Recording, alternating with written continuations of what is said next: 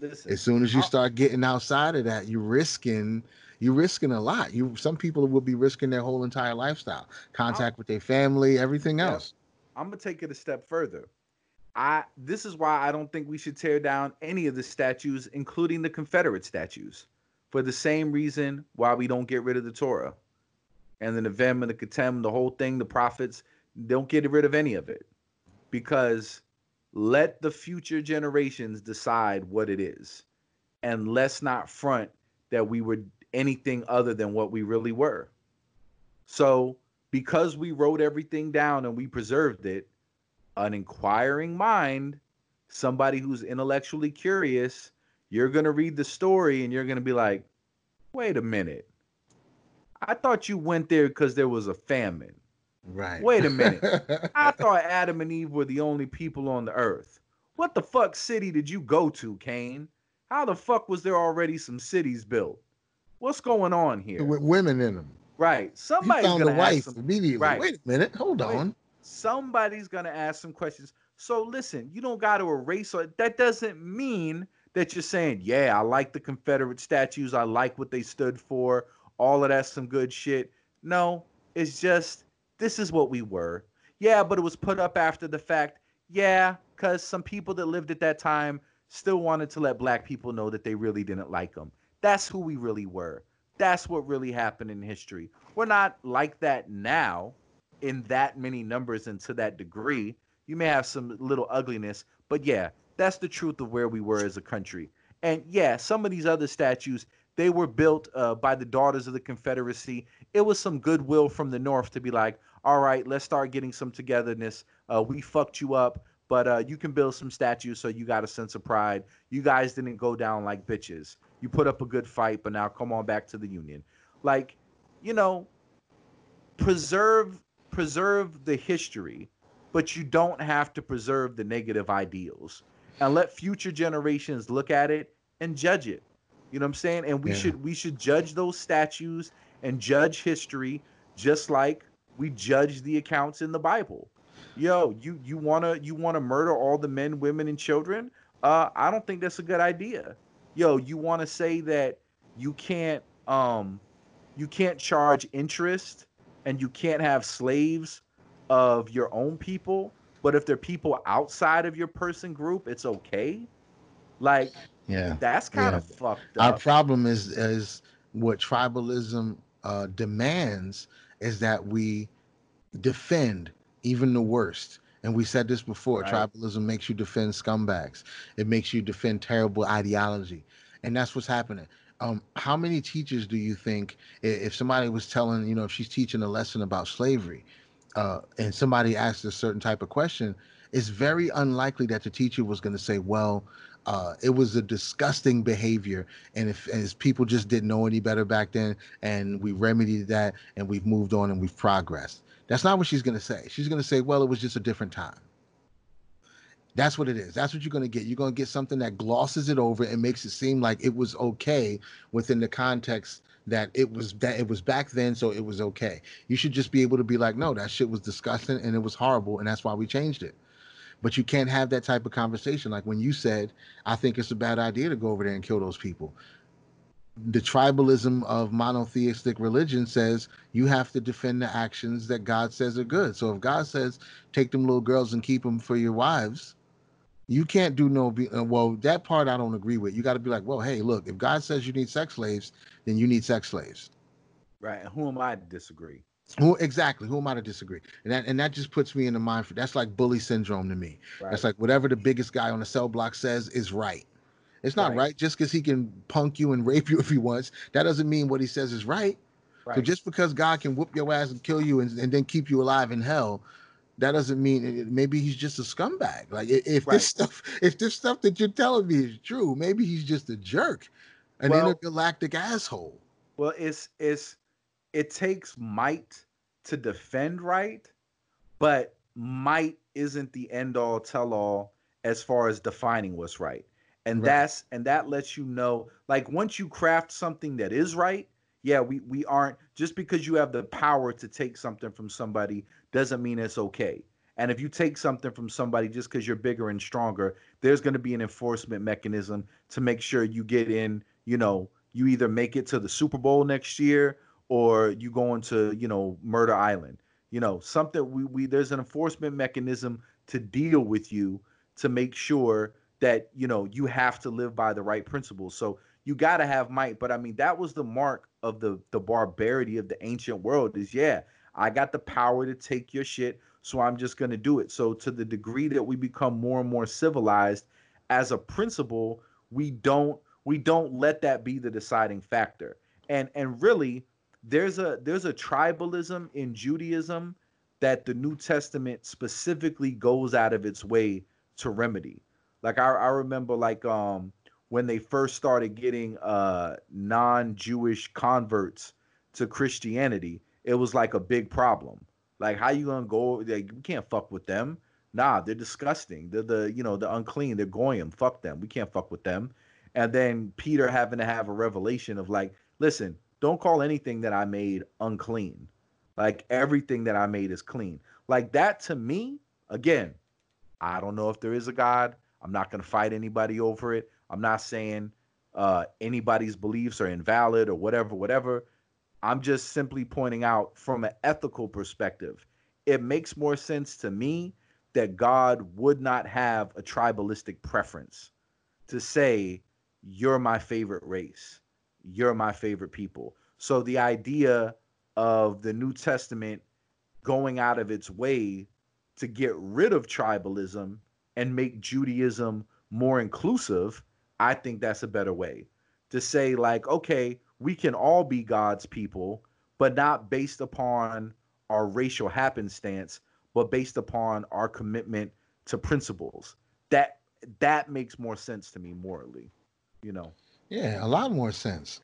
A lot more sense. But even still, I mean, when you when you bring it into the, uh, I mean, what is the conversion factor? How are people? I mean, it's a whole bunch of shit going on in there. I, I totally understand, and it kind of escapes me of how so many people are still so deeply attached to it that they refuse to take a step back and even consider it being something else than what a lot of people accept it to be. Just to bring it into question for a lot of people is like uh it's it's a serious, serious problem. They don't want to yeah. take anything from that and, and, and open it up for discussion. And I, I never right. really understood why it's it was uh one just accepted as the people who wrote this were you know in some kind of you know induced trans state and this guy yeah. like it is from the outside looking in there's no way for me that I've ever seen to objectively prove that anything about that whole manuscript is something that's supernatural or outside of the realm of some people just wrote this shit. Right. Now, I've never seen anybody lay anything down that makes you. I mean, even when people say shit like, "Oh, the prophecies," and it's like, nope, that don't work either. Like when you really look at what's happening and what's being said versus what's happening in the real world, it's like that doesn't really prove it.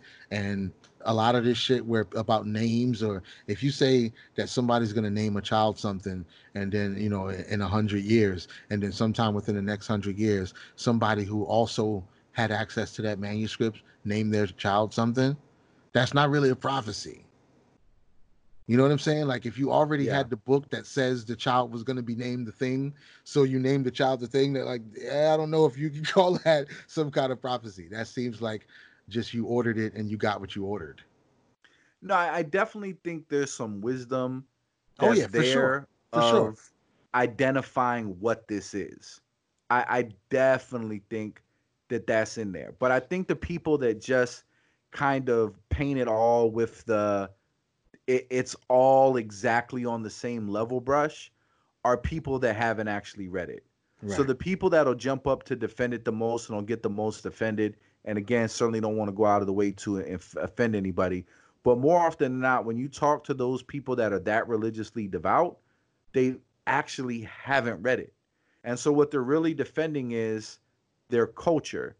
Because I'm I'm cultured within this paradigm, I have emotional attachments to the relationships I've built, to the guidance that this is offered in giving my life stability and structure so at this point, we're not even debating the authenticity of it or are we really out there and we're intellectually curious trying to discover the nature and the reality of God or the origins of these ideas?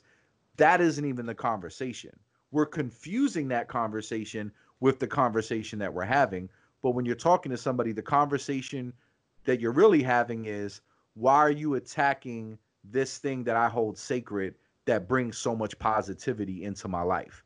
So I don't pull at that thread when I'm dealing with one of those people because I think it's good that they've built those relationships, that they have that anchor in their life, and and for the most part, they're going to be a, a for the most part a positive person. But as far as like the intellectual pursuit of let's kind of figure this thing out, um, that's a totally different realm. And I yeah. and I I just just like with the political affiliation and I gotta hate the Republicans or I gotta hate the Democrats for it. To me, it's just the same shit. Like, agree with me, surrender your intellectual thinking or your critical thinking, sacrifice it at the altar so you can be within my tribe, so that I feel comfortable having you. Well, I guess I can't be in your tribe. You, you, it, it just we can't we can't do it. But yeah. to to me, it's clear. I mean, there's so many instances like when Jesus tells the parable about the um uh the uh the good Samaritan yeah. when he sits down at the well with the the woman that's a Samaritan. So already he's talking to a woman. He's so he's talking to the wrong gender, the wrong race. So and it's in the context of this is a religion that definitely stresses tribalism. It's all about tribalism. And I don't think now that's not something I would say is uniquely evil about about the juice. That's what we were doing. What everybody. Yeah, that's what everybody was or, doing. It's or what Nick thing. Cannon was doing. I don't want to infringe upon Nick Cannon. It was it's, it's the safest thing. Or can, Nick Cannon. You can partake. Right. It's the safest thing you could be involved in. At that, at time, that time, with that level of security, with that level right. of access to resources and shit like that, that's, it was the safest the system. Moral ideal. No, but it was at the time the best we're system. capable of is just what the fuck was going on. Right. But I think what it does is it gives you the blueprint. It tells you what the game is. So I wouldn't point to like a particular prophecy, but these are definitely people living thousands of years ago that understood that the nature of what they were dealing with was power. And as power got partnered with more technological sophistication, it was going to be easier and easier for uh, the beast to, which is in biblical terms, the state, to have power over ruling over people, controlling people, meting out the resources, because you go from two totally different paradigms. It's really the history of city building, if you really want to get into it, because you go from a paradigm in Africa where there's horticulture, nobody's busting their ass, you're in an environment where everything's provided to you. You just go, you pick the fruit from the tree. There's uh, an an ecological uh, equilibrium that ensures you're not eating more than you need. You're not eating to the point where you don't have enough, and nature can continue to reproduce naturally, and you aren't busting your ass. And the curse yeah. comes in when you inject yourself into an area where nature can't provide for you. You need to develop different tactics. You're going to start developing different skills. Now it's cold. Let's kill animals and wear their furs. Now, you know, meat is more important than agriculture. So fuck Cain's offering. It's all about Abel's offering.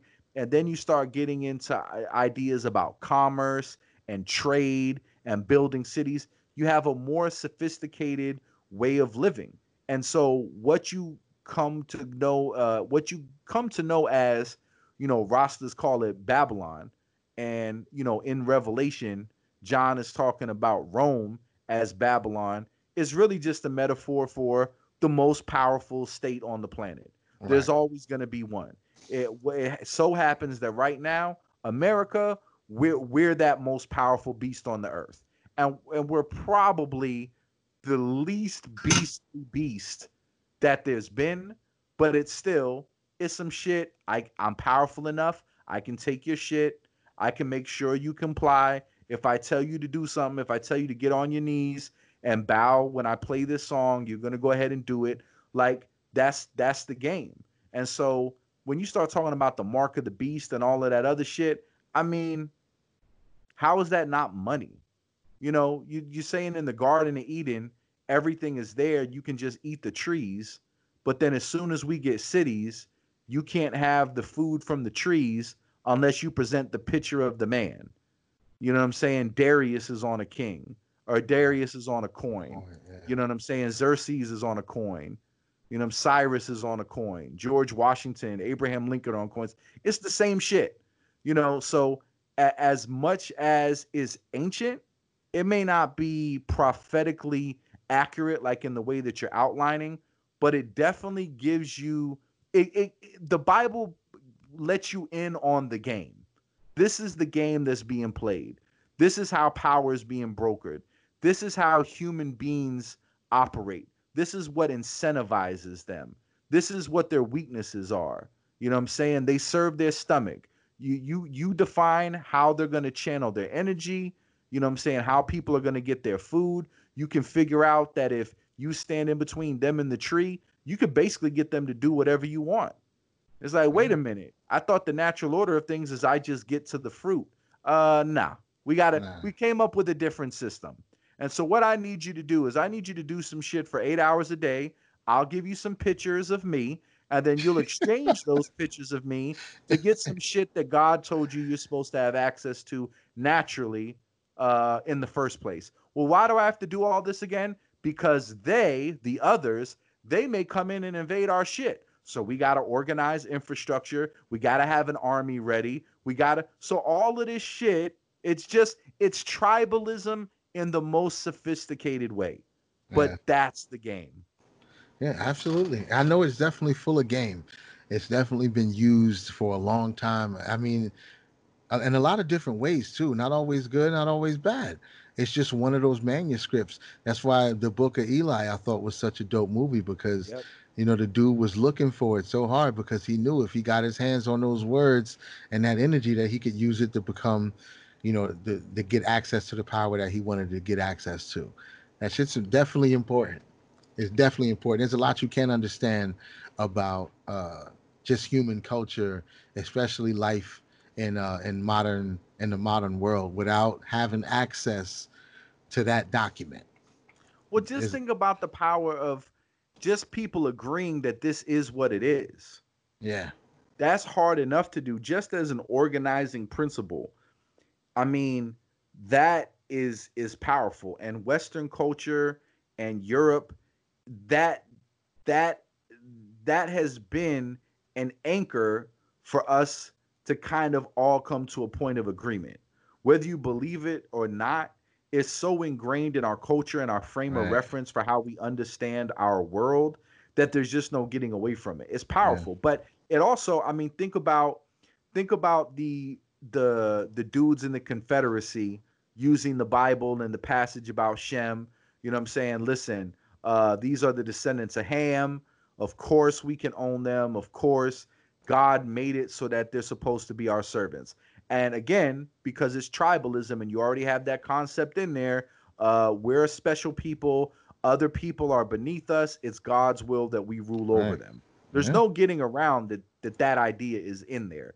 Now, yeah. who you want to apply it to and in what context, that's where the debate goes. But that same book, because it holds so holds so much sway and so much power, it galvanized the resolves of those men and women to fight on behalf of what they wanted to preserve, you know, their country, their culture, uh, and their slaves. Same book, Marcus Garvey comes along, you know, 80 years later, and it's like, I'm going to use these exact same stories and these exact same ideas and these exact same themes, right. but I'm going to flip it so that it meets this uh, people group's needs at the moment. Right. You know what I'm saying? So as a, a, a it wouldn't have that effect unless you know you've already convinced people that it's something that kind of has this magical mystique about it. Because if Marcus Garvey would have and there was for a while he wasn't preaching the way that he was preaching. Like he got he he found his rhythm and that's when people really started fucking with him. But you could go to people and present the same ideas and they're just, yeah, okay, yeah, right. that's a right. great idea, but I don't give a fuck. I'm not really excited about it. But you come along with those same ideas and be like, well, it's from God, and I'm going to say it in a very confident and deliberate and uh, uh, Yeah. melodic kind of way. And The now right all of a sudden, yeah, the right cadence, the right vocal tone, just the right rhythm, and you tap into a part of the brain for people, especially black folks, when it comes to that whole preacher vibe. For some reason, you can just get away with it. You can always pull it off. If you got the right rhythm and the right voice, you can pull it off. You can say pretty much whatever you want. I heard I seen a preacher say these hoes ain't loyal on stage, you know, on the podium. You know, these hoes ain't loyal, and the whole church just erupted into laughter and applause and shit. It was awesome. But Hey, they, listen, people are he- very uh, susceptible to that type of programming. Listen, but he ain't lying.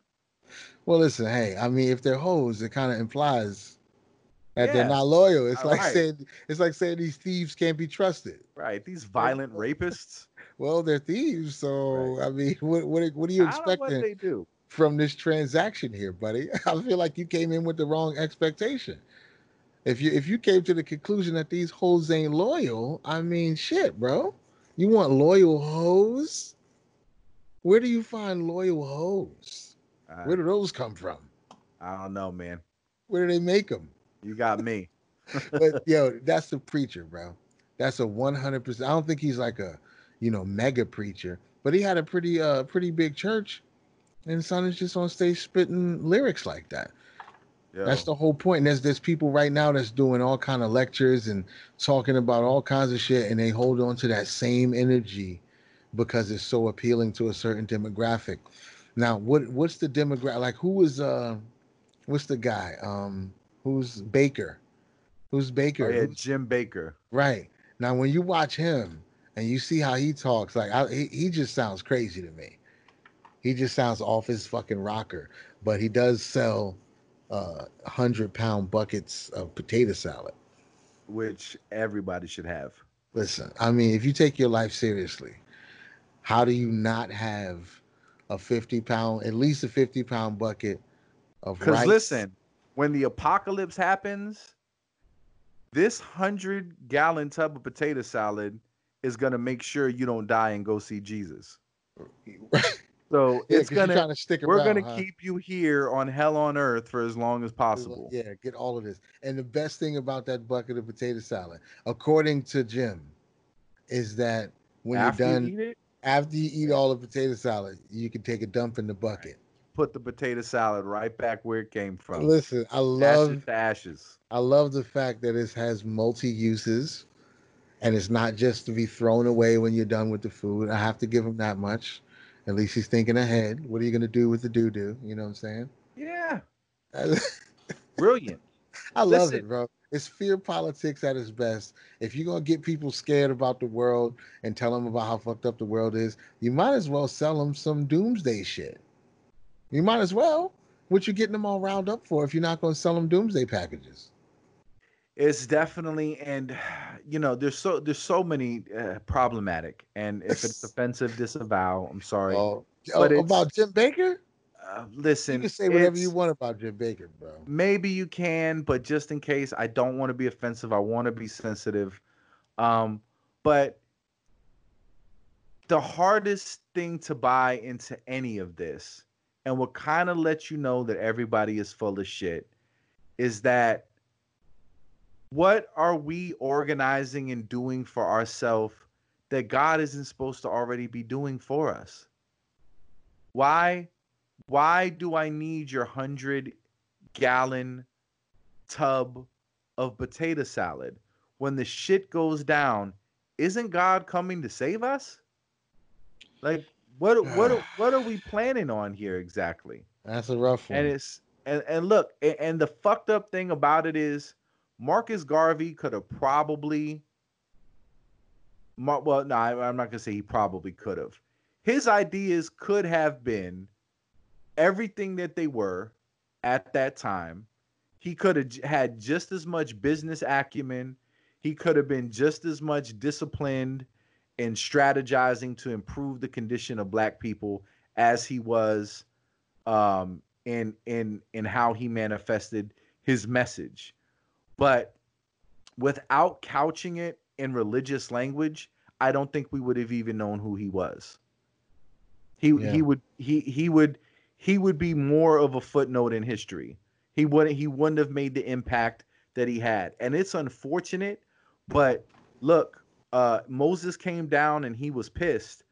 That's that's the that's to be the that's to be the destiny of everybody that would want to lead human beings for their own good.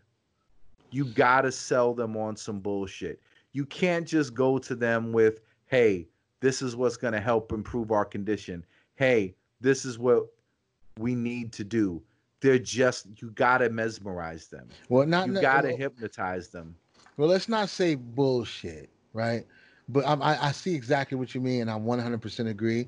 But we don't have to give them bullshit. People have been giving them a lot of bullshit Right. for a long time, and it almost seems like people seem to prefer it a little bit. But They there love it. has, they do, they love it. There has to be a way to give them the busy work that they need, to give them the meat that they need to chew on, while not getting them bogged down in a bunch of bullshit that's going to be self-destructive in the practical application. You know what I'm saying? I, I think uh, we, it just takes a little bit more planning, a little bit more refining, and I think it's easy enough to just get them mesmerized with the regular old shit, which is why most people just stop there. But if we if we were to craft it the right way, it could really be everything that people need. It could be the best of both worlds, because all the busy work does really exist. It's all there. All of the concepts and, and ideas within spirituality and metaphysics, they're all really there, but people get lost in that. And, they, and it gets disconnected from where you're actually trying to get to. You know, there's a point behind all this shit. and human beings are so easily corruptible. We're so fucked up that usually the only people that are motivated to put forth something like that and get the ball rolling are people that are there solely for the purpose of exploiting. So it's like if if you need this and I got to sell this on you, I'm going to have you as putty in my hand. And if I have you as putty in my hand, I have a choice. I can be a decent fucking human being and not pimp you, but I can inspire you into something positive. Maybe I can make a little bit of money and sustain myself because what I'm doing is valuable. I'm giving your life structure. I'm helping improve your condition.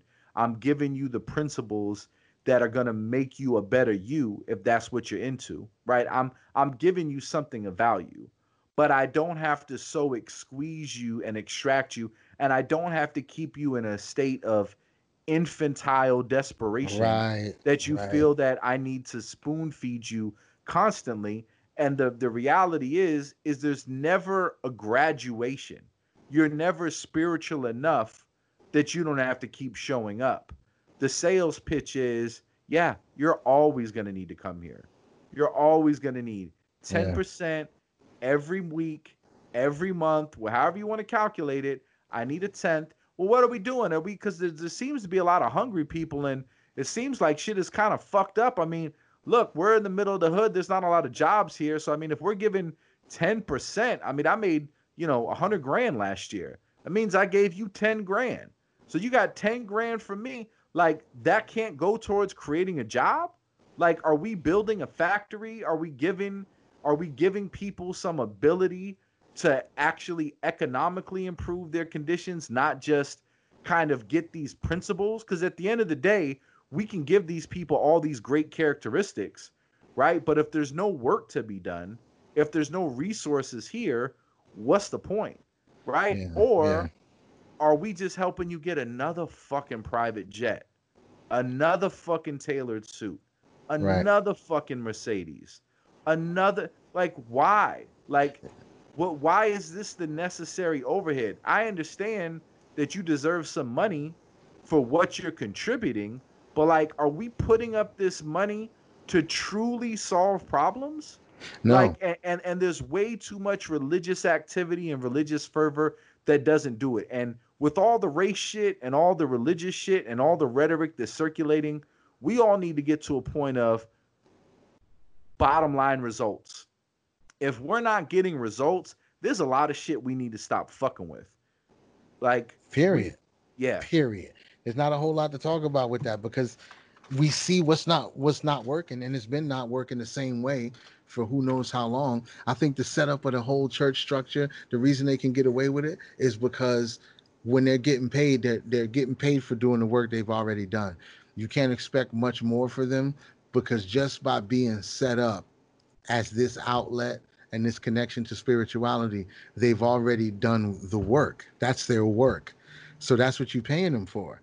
So with everything else is is extra. Now you asking them for more. You asking them about doing some community outreach. It's like I'm giving you access to God. What is that worth to you? Right. I, am I'm already. You know what I'm saying. I, my work is already done. So everything you pay me is for that. So uh, and then the more stuff they get, it proves them right because it's shown they're telling you that the reason that they're getting all this shit is because they're faithful to God and God's giving me Rolls Royces. So listen, as long as I'm doing God's work and I'm getting these Rolls Royces, you can't really argue with me. Listen, we need to be acutely aware of the people like that. We can still love them. We can still praise them for the good that they do cuz most people e- even even Al Sharpton has had to do something good. He's helped somebody. I don't know what he oh, does, oh, yeah, does yeah. privately with his money. He's had to done some good a lot of bullshit, a lot of hustling, a, a, a lot of fucking deceit. But you know, maybe he. I'm not going to be so judgmental if if he produced some sort of good result. But the shit that we we keep falling for with all of this shit is somebody's getting fucking rich and the conditions of the majority of people aren't changing. When we see that dynamic at work, our ears should perk up like, "Oh, this is some bullshit. Because because if you can organize and have tax exempt status, meaning you get to keep every fucking dollar that you make. If we're going to organize ourselves in that way and we can't go into the hood and fucking create jobs, create businesses, and we're siphoning tax free fucking money, but all we're doing is creating an industry that perpetuates itself and guarantees an income, but fundamentally solves no problems, we're fucking falling for that bullshit. Kenneth Copeland getting another fucking jet, yo, full of shit. Colin Kaepernick not making it as a fucking quarterback, but getting a hundred million dollars in endorsements for activism when the changes, the fundamental changes that are necessary to improve the conditions of the people that he supposedly represent are stagnant? You telling me there's there's still ridiculous murder rates? Where the fuck is that hundred million dollars going except giving you a cushy life? Right. How is that service to the people if you're just enriching yourself? You wearing like Che Guevara shirts and shit. Which is where's the socialism? Fuck. Goofy as fuck. Yo, and, and socks to, socks with cop pigs look, on. Move to the fucking hood. Take that hundred million dollars, buy up a block in the projects, and Gary and and you're gonna start making the money because you own it. So all of that Section Eight money is coming to you, and live on the bottom rung of the society you want to create because that's socialism. Live it out. But how the fuck are you gonna be preaching this socialist shit?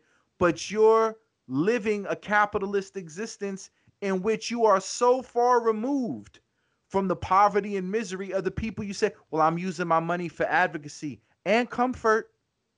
You ain't living in a, a little house. A lot and, of comfort. Yo, yeah, it's and, more and, comfort than anything else. You're absolutely right. So we need to start holding these people to fucking account. If you made a hundred million dollars and you are supposedly the mouthpiece of somebody that's living off of sixteen thousand dollars a year, something's wrong because why isn't that capital going into improving their conditions? And especially, I, I think as hip hoppers, we're the most enlightened people in America. I, I really and truly think that. There's some other groups, but they're mostly wrapped up in their political shit or their racial shit. Like, as far as being able to really analyze shit, I think we're in a unique position because there's a hodgepodge of so many different ideas, religions, and cultures that are all kind of meshed together, I think you get exposed to the most shit, you know? Yeah. And I think I think for us, like we should be asking the question, like if we feel any kind of social responsibility for improving the conditions of people that are living a shitty existence, we got to ask ourselves, look, if Nas is a billionaire and Jay-Z is a billionaire, right? And Kanye is a billionaire, but the project still exists, getting the getting money in the hands of of a few black people isn't to fix shit. It's not like, oh, there's some black billionaires now, so uh, poverty and all the other shit, it should just evaporate overnight. Nah, that's not working. Well, you know, Republicans are racist. If we just get Democratic control, and yeah, there's Democratic mayors, there's black police chiefs, there's majority black police in Atlanta, in Missouri, in Minneapolis. A- a- any of these major places where you go where black people are suffering, supposedly, we've got the right political party in place, we've got the right people in charge, we got the right political philosophy at work. We're enriching and empowering the right people. We made Cap a millionaire. He speaks for us. We made Nas a billionaire. He speaks for us. We made Jay Z a billionaire. He speaks for us. Right? Right? So we got the right structure, the right philosophy, the right people got the money. Why is shit still fucked up then?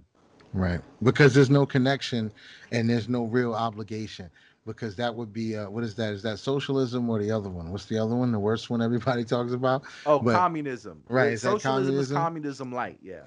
So it, it, that that's what uh, that's the territory you're getting into when you try to appeal to being like, well, since you came out of this struggle and you know what people are going something. through, you owe something, and it would be good if you, you know, whatever, whatever, whatever. I'm sure there's a lot of conversations can be had with economists and structural engineers and people who can figure out how to do this shit, right? But there's no there's no established connection.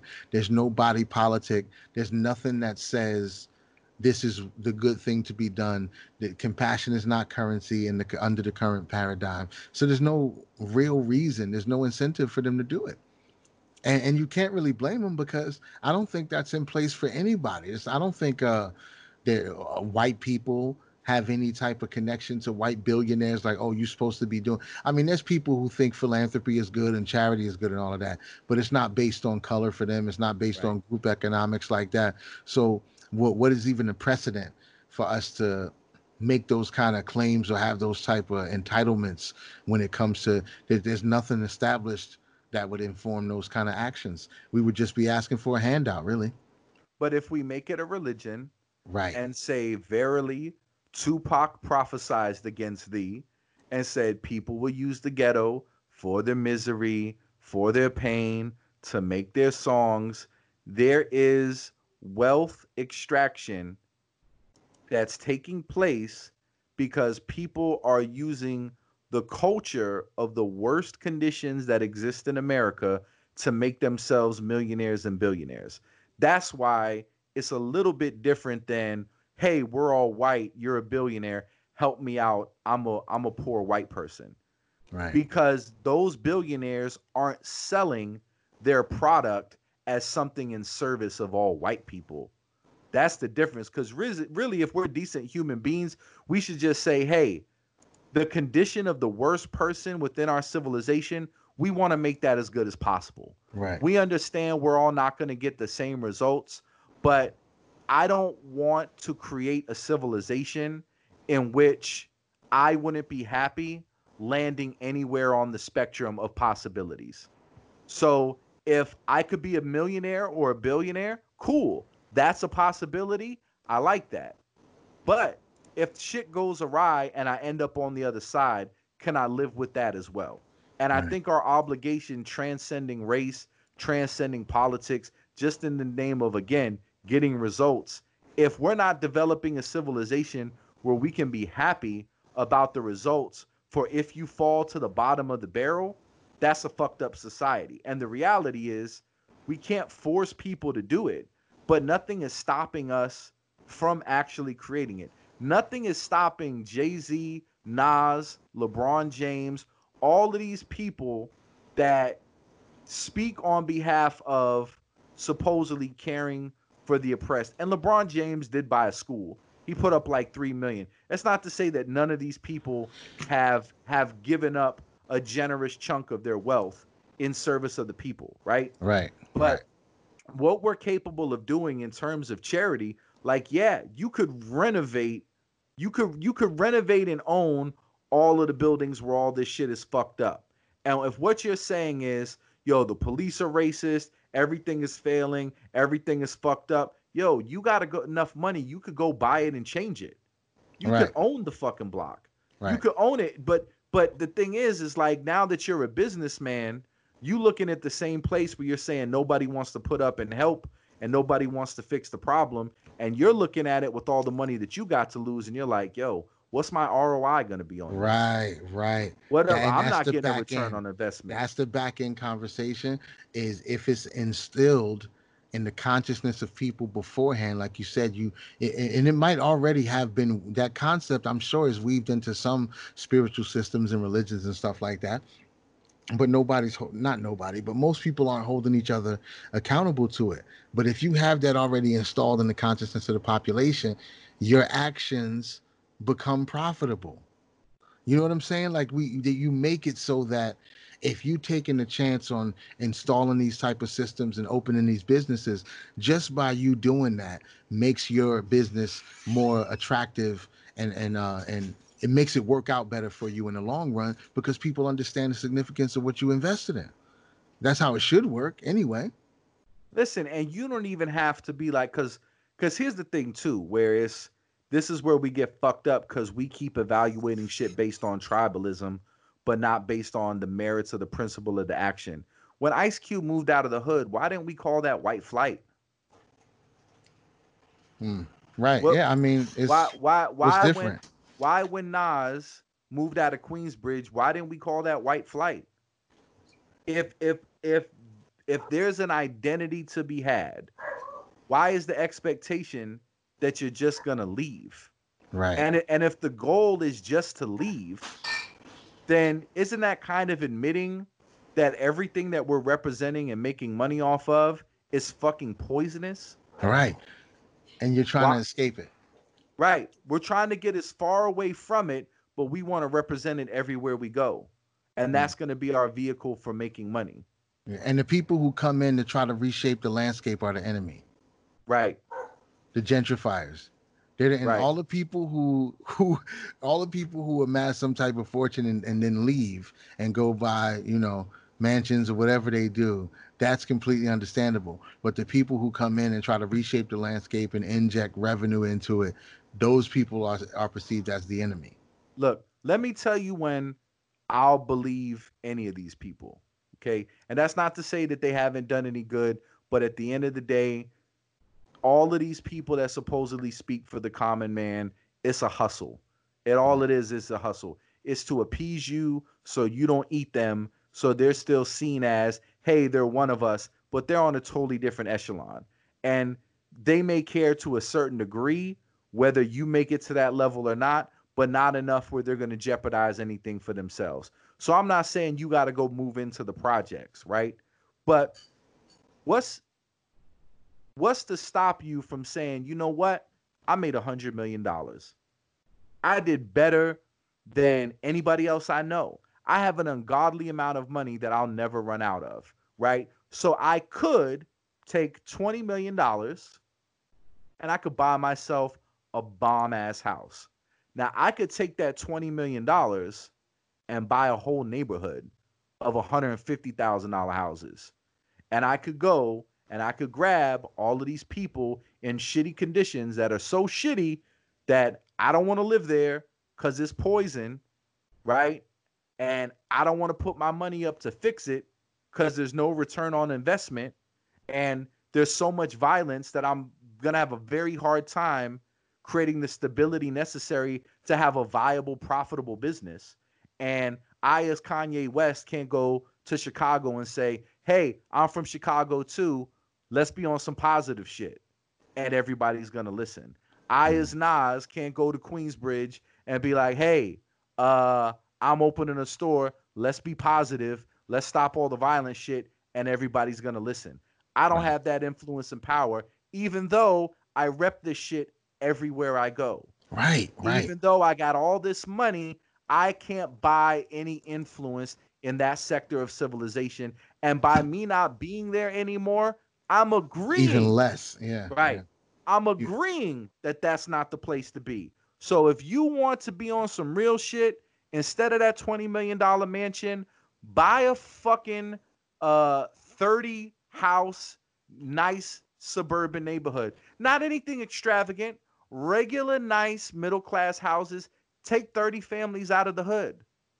Give them a house, collect the homeowners association fees. You know what I'm saying? You Right, want to have it as section 8? Well, you got income from the government indefinitely. Right. and And, that's and not you- wrong to Right. capitalize on that because it it's a program incentivizes the behavior. Sure. Help those people. And guess what? You got 30 families that ain't on that bullshit. So I ain't coming here to bring any gangbang and a self-destructive, uh, negative ass fucking shit. But you just saved 30 families from generational poverty that comes with being in a fucked up environment that's so pervasive that it makes it almost impossible for you to envision every anything else. Like, dude, you just saved 30 30 families. right. And Right. and next year, and next year, everybody hashtag. I mean, everybody, you know, tag Fifty Cent. We're gonna get me and him gonna do it again next year, and then Right. that way, me and him split it two ways. So the investment is smaller for both of us, and we both get in return, and we get another thirty families. And then next year we're gonna add LeBron, and then we're gonna do this, and we it could just keep snowballing until people just start to see it and be like, damn, you know what? This is kind of dope. I want to get down with this. And now people who don't necessarily have deeper connections to the community and nothing like that, those people might say, you know what, fuck it. This is just a cool thing to do right now. I'm gonna do the same shit. Just setting an example for humanity instead of saying y'all should be doing this, give us the money, y'all should be taking care of us this kind of way. The only logical way to do it and have any actual leverage is to lead by example. Because any time any claim that you try to make on somebody else's revenue that they earned is gonna sound ridiculous, no matter what you're saying. Even if you're saying, yo, there's people sleeping outside your mansion and they're homeless, you should feed them. That's gonna sound like, bro, listen, that's my mansion. I bought it. Why should I feed them? And most people would agree with that. You don't have to. You don't have to, and I don't think too many people would fault you for not doing it.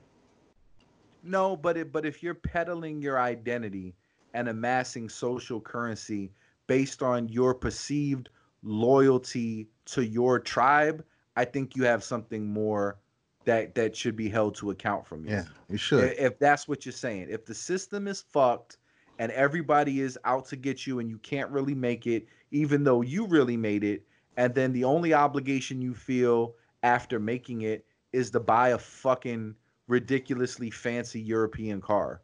Right. Yeah, let me let me spend a million dollar on a race car. Okay, cool. I I mean, it's your money. You can do it, right? And I and I hate to put checks and balances on. You know, it's the free market. You were worth that much money. You earned the money. You have the right to spend it. Right. But I mean, if if we're gonna if we're gonna peddle, you know, this currency as as leaders and do it as specifically along tribal lines, right? Again, let's get down to brass tacks about results. What what what has been the results of hip hop generating billions of dollars? Because I used to, I remember in the '90s having conversations, because hip hop still wasn't totally, ex- eh, eh, eh, um, it, it wasn't the pop culture music just yet.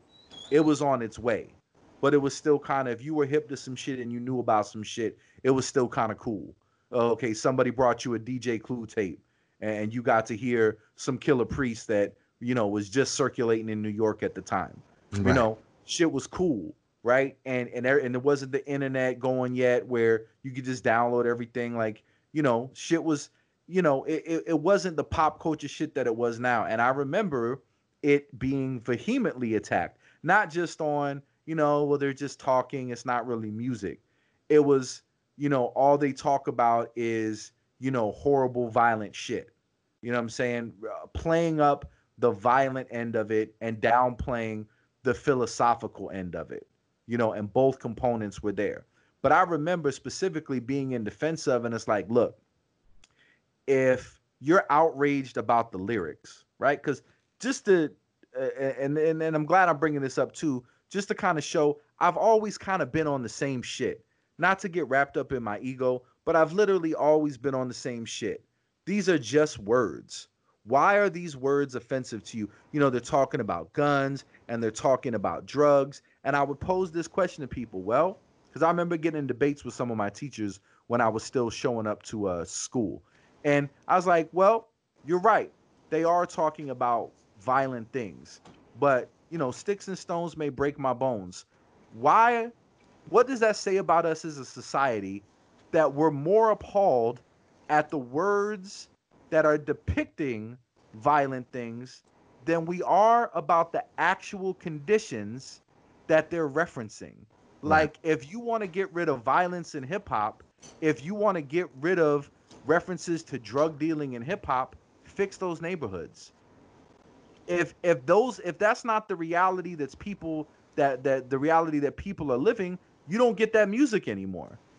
You don't get that's that true. music anymore. So, you know, when people are just rhyming about, you know, I got to go to work and come home and feed my daughter and spend time with her teaching her, you know, geometry, you know, when when that's all there is around the neighborhood and that's so commonplace that that's what we're making songs about okay you know but it, it seems it, it seems so disconnected and so just the lack of humanity in being so offended at the words and not being appalled at the conditions that they're referencing to the point where you feel obligated to contribute something to make that change Right. I think that where the, where the change, the disconnect happens is when those people. First of all, we feel like the condition is involuntary, right?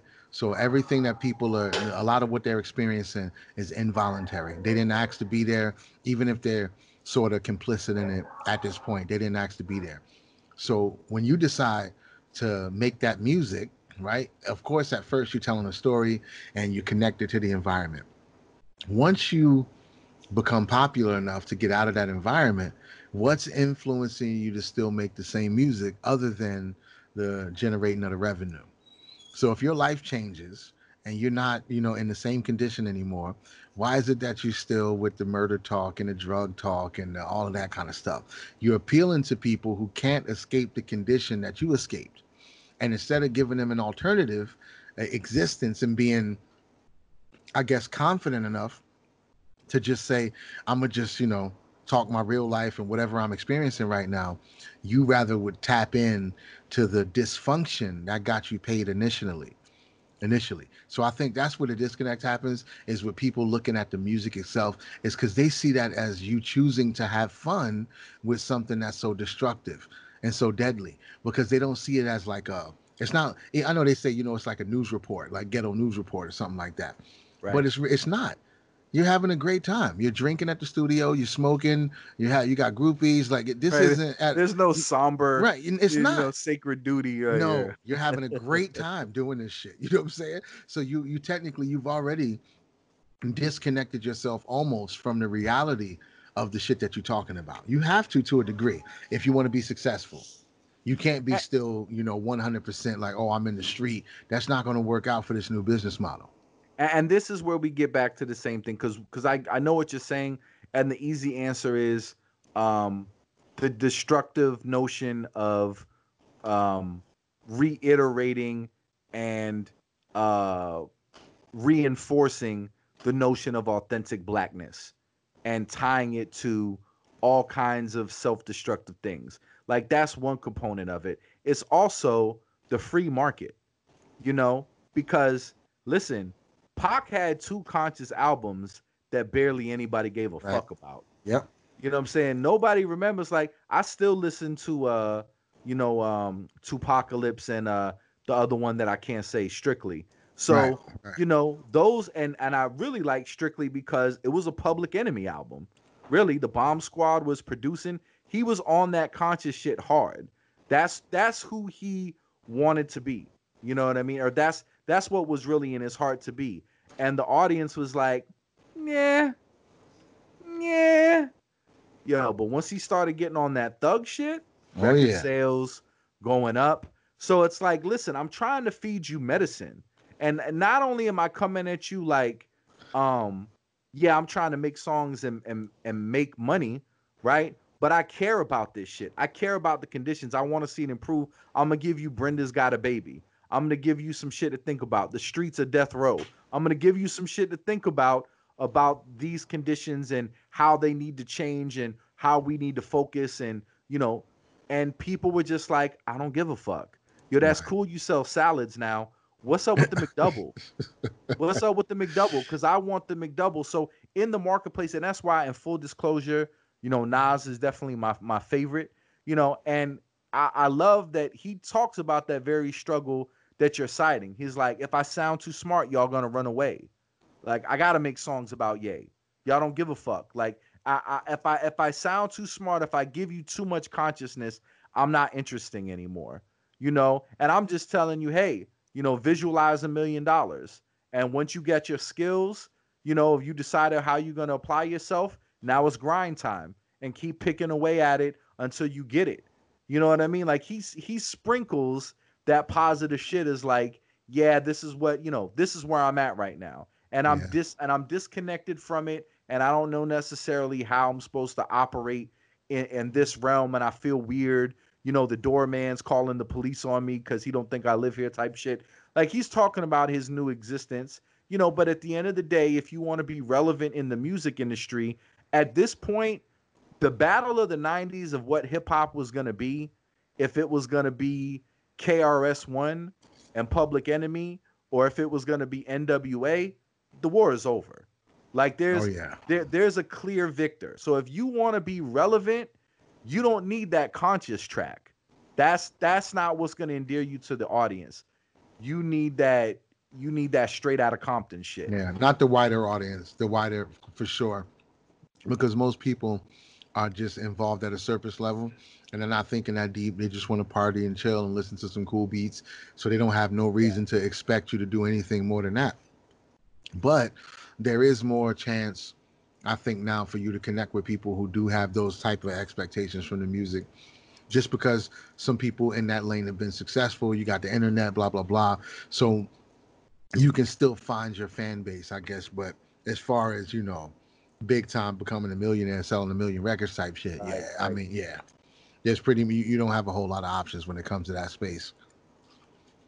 But that's not even uh that's a way bigger problem because that's not really even the, the purchasing power of the people that it affects the most. Those are people outside that group who catch on to it, and that's how you get to you know perform at Coachella. It's not because people in Brooklyn like you. That's a right. whole nother audience. Like these people are in Beverly Hills and they're paying four hundred dollars for a ticket. So that's way right. different. And those are the ones who get you on that world platform to say, you know, I just shot a nigga and did a line of coke. Right. and and, those, and that's kind of the, people the, who put you there for sure. Right. And that's kind of the gimmickiness of it. You know, because what hip hop what cuz what it was, I mean, it really was some goofy shit.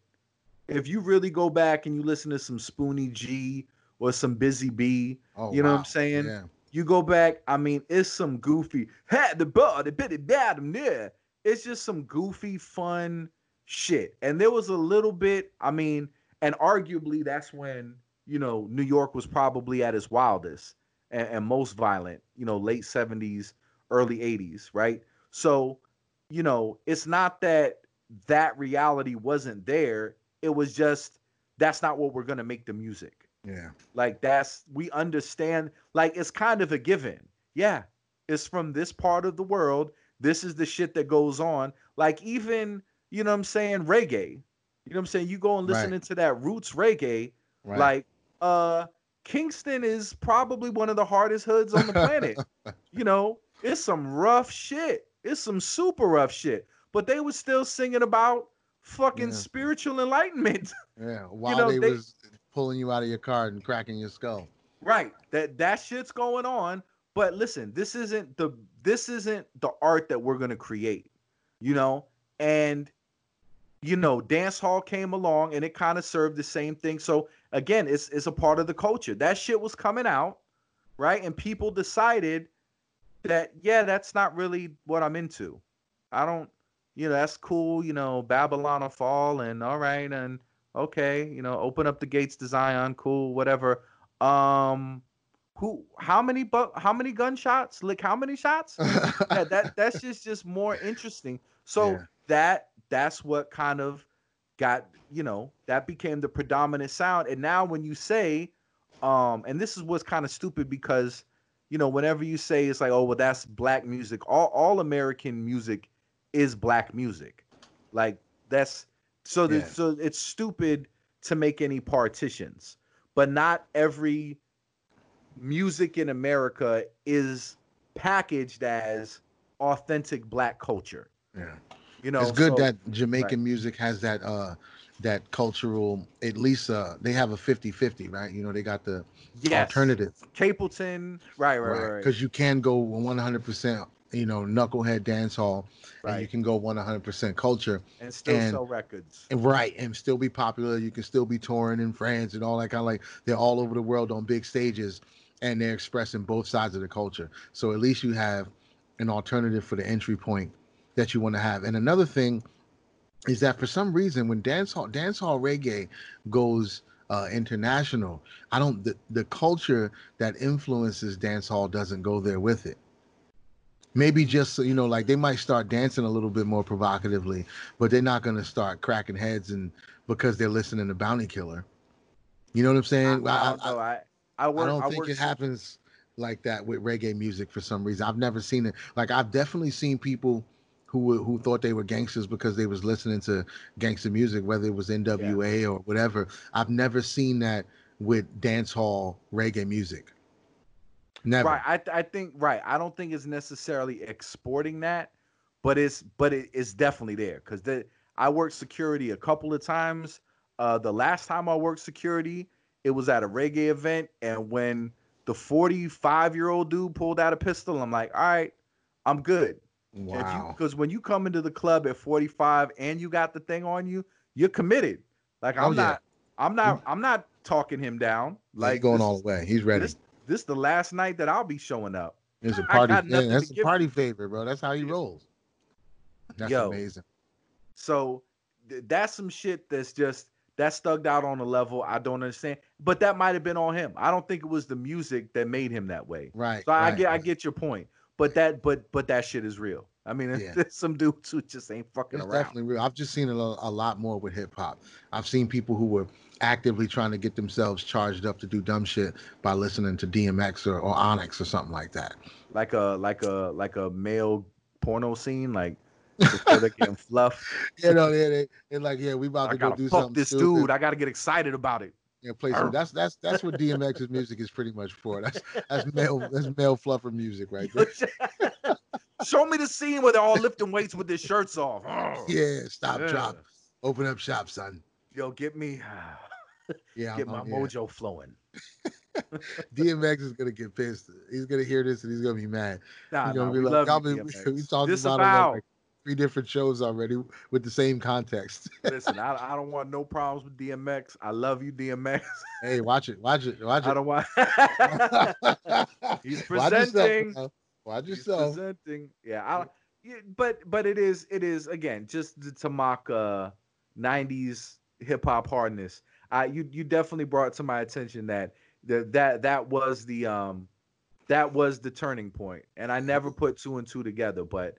You know, because there, there's other there's some Onyx videos where there's a whole bunch of dudes jumping around, you know, and uh, you know shoulder to shoulder, crammed up, shirts off. It wasn't just DMX, but he definitely He yeah. perfected. that yeah. He He he, re- perfected it, and he had the lyrics to match. He had all the subliminal messages. he crystallized it, man. Oh yeah, and, and another it. thing, you're gonna have to check this out. What came in what came back across my consciousness. There's this. uh I'm not sure if it's a lyricist lounge thing or something like that, but it has DMX, Mic Geronimo, uh, Canibus, I think Big Pun, and maybe they're being interviewed by Teray. I feel like, but there was it was part of some pretty. It was like a freestyle cipher kind of thing. well, it was a, it, but it, that was part of a whole conversation. They were in this diner. They had a whole long conversation, Yeah, and then at the end, they all kick their own verses and stuff like that. Bro, DMX and Mic Geronimo were having a moment. I'm not gonna go too far. I'm just gonna say that DMX was like, "Yo, you, he he knows where I'm coming from." he, he's like, "I think I made a friend here." Yo, it's crazy. I'm gonna find the link and I'm gonna send it to you. We're gonna laugh about it next time we next time we link up. But it, it's bugged out, bro. DMX is definitely in his feelings. I don't know. Maybe it was. Hey, I don't want to speculate, but with everything that we've uh, uncovered about this guy, you know, no pun intended. But when you uh you watch this video clip, it's gonna have a whole nother vibe. It's hilarious. But that's the homie though. Can't hate on the homie. For sure. That's the dog. Sure. Listen, I, I love I love Ghostface. I, I always hear aggressive Greg now. Some, that's some that things, is the truth. some of these things is look this the it's the point of no return, man. and and I and I recognized when I got old because it was some shit that I just couldn't listen to anymore. Where I'm like, I can't believe I was into this. Yeah. Like I just can't do it. Like there's some like like I think everybody went through the phase where Ice Cube was your favorite rapper, oh, and yeah. he was definitely my favorite rapper for a minute when I was young. And uh, there's certain Cube shit that I listen to now. It's like I can't do it. I just can't. I can't. It's too like I can't listen into NWA anymore. Seriously, I and I was never super duper into them, but I just remember like I could like there's certain shit like the Chronic because of the beats you know, that's that's maybe some of the best production ever. The the right. chronic and doggy style is just to this day incredible. But it just it just some of the lyrics it just seems silly now. Like this is silly. It's silly. I can't. I can't take. This. Yeah, I can't. I can't do it. I used to listen to. Uh, I used to go back to a lot of that old stuff for a while, but eventually it just gets to be too much, and you can't. Um, it gets harder and harder to make excuses for it in your own head yeah. You know what I'm saying? It gets it gets really difficult to be the only person it, this the mechanism in my brain does not activate when it comes to Sean Price. Yeah. It just doesn't. I can listen to Sean Price talk the most ignorant shit. just nothing because it's wordplay. And, right. But I just I love it when it's him. Right. But uh, I can't listen to MOP though. I can't. No? I can't listen. No, I can't do it. When MOP, all kinds of flags go off in my head. I'm just like, I, I, it's too much. Maybe See, it's because I, I, feel like MOP, and eh, somewhere deep down inside, really I, I, feel like they're committed to that shit in real life. I feel right. like Sean Price is mostly rapping, but under the right circumstances, will probably punch you in the mouth. And I can't oh, hate only, on him. he wouldn't look for it. Right, He's but I feel like MOP way to fuck you up. Yeah, yeah. It's MOP different. might instigate some shit. Is what you're yeah, saying. Yeah, they they want to fight. You see, I, the fight starts. I see I, the reason I got them in because, and that was to me the big difference between West Coast shit and East Coast shit was that East Coast shit you were still expected to be clever, to have some punchlines. So like when you listen into MOP, when you listen to Sean Price, it's still kind of in that Redman over the top talking shit, bravado. Like I still just see that as MCing and not like I'm I'm really gonna do this, even though I know what you're saying. The red flags go off because yeah, they probably would. but like with with Dre and Snoop and all of the shit out of that era, it's just like yeah, we're gonna kill you. Uh, yeah, we're gonna we're gonna do some violent shit. There's nothing. There's no punchline. Right. There's no. There's no nope. cleverness. Just bullets. Uh, right.